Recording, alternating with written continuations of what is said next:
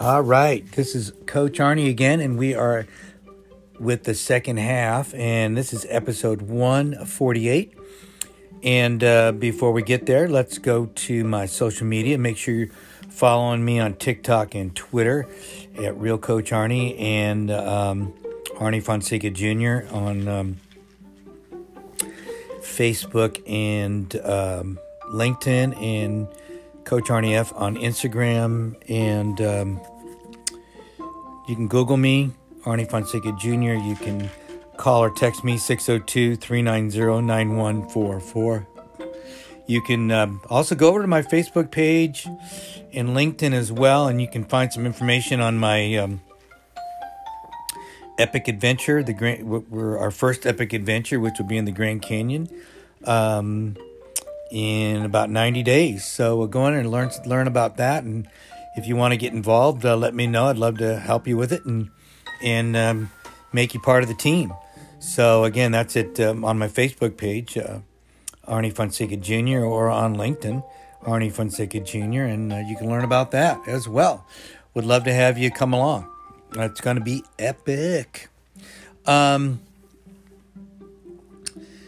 I want to talk about momentum or big mo. And uh, I'm, I'm going to use myself and some others as a, some context here because we've all heard that team, the term big mo. We usually think about it with uh, sports teams that get some momentum, some energy flowing in the positive direction, and and it usually leads to good things. Um, and but certain it's not always good things. I, I think momentum is, but um, I'll use for example. I have a client, a wonderful young fella, who him and I are working on some things, um, and one of them which which is to accept yourself, accept the goodness, the greatness that you have inside of yourself, and appreciate yourself, and love yourself, and um, I was complimenting him today on that he's working so hard, incredibly hard. And I said, You are creating momentum.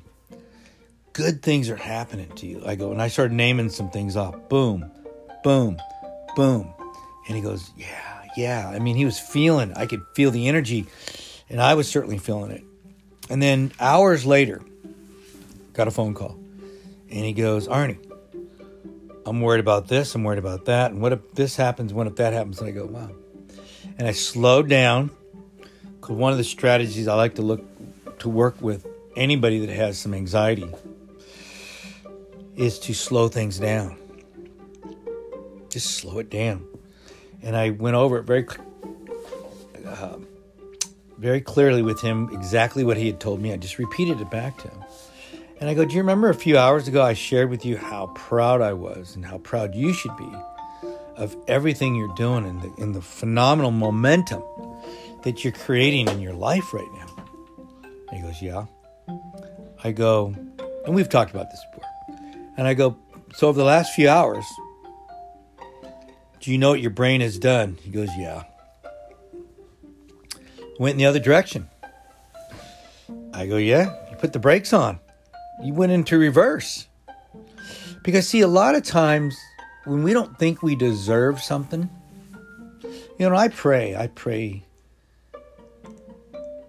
for God to to give me that, keep, put the right people in my life, bring the right opportunities in my life, and uh,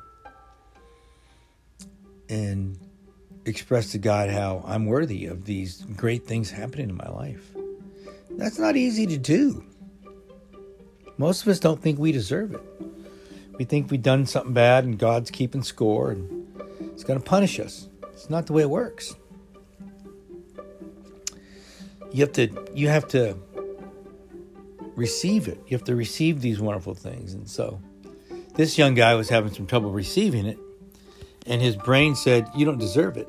Because that's what Satan does to us. Satan's going to tell you everything wrong that's going on in your life.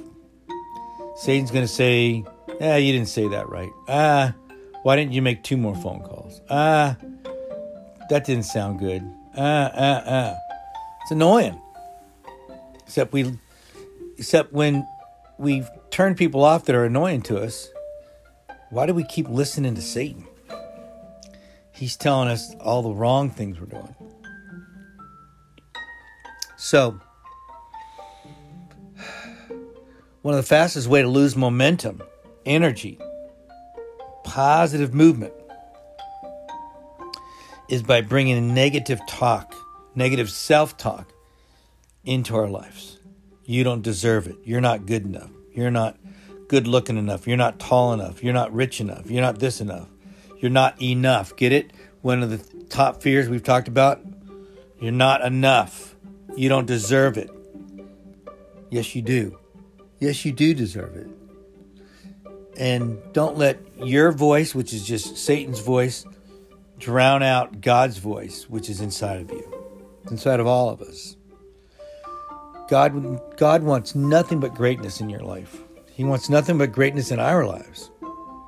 He wants us to succeed. He wants us to take His blessings and do phenomenal things and share phenomenal things with people. That's a given.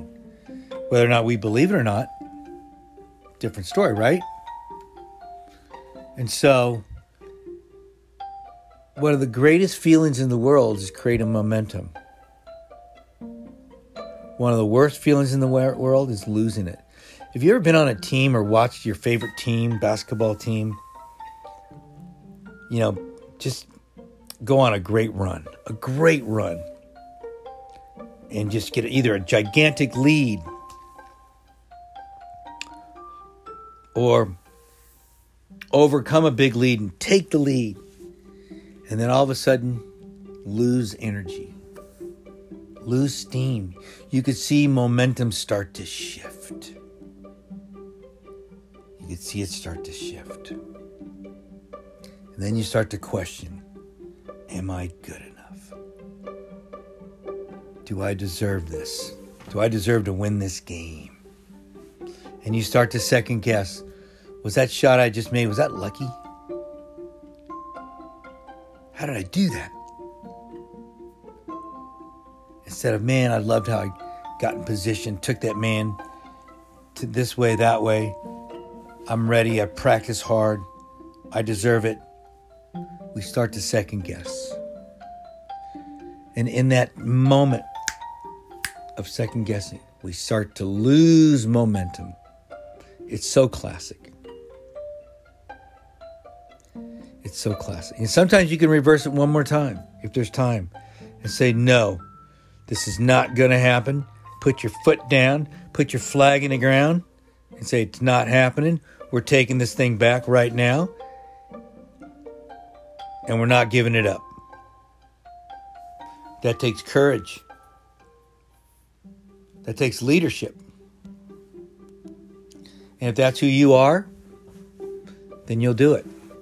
If that's who you are, you won't question when you get a big lead. You'll say, How can I get more?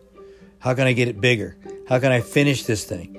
How can I finish it strong, not just limp across the line? Whenever I'm in a race, if I've got it, I'm finishing strong. I'm running across.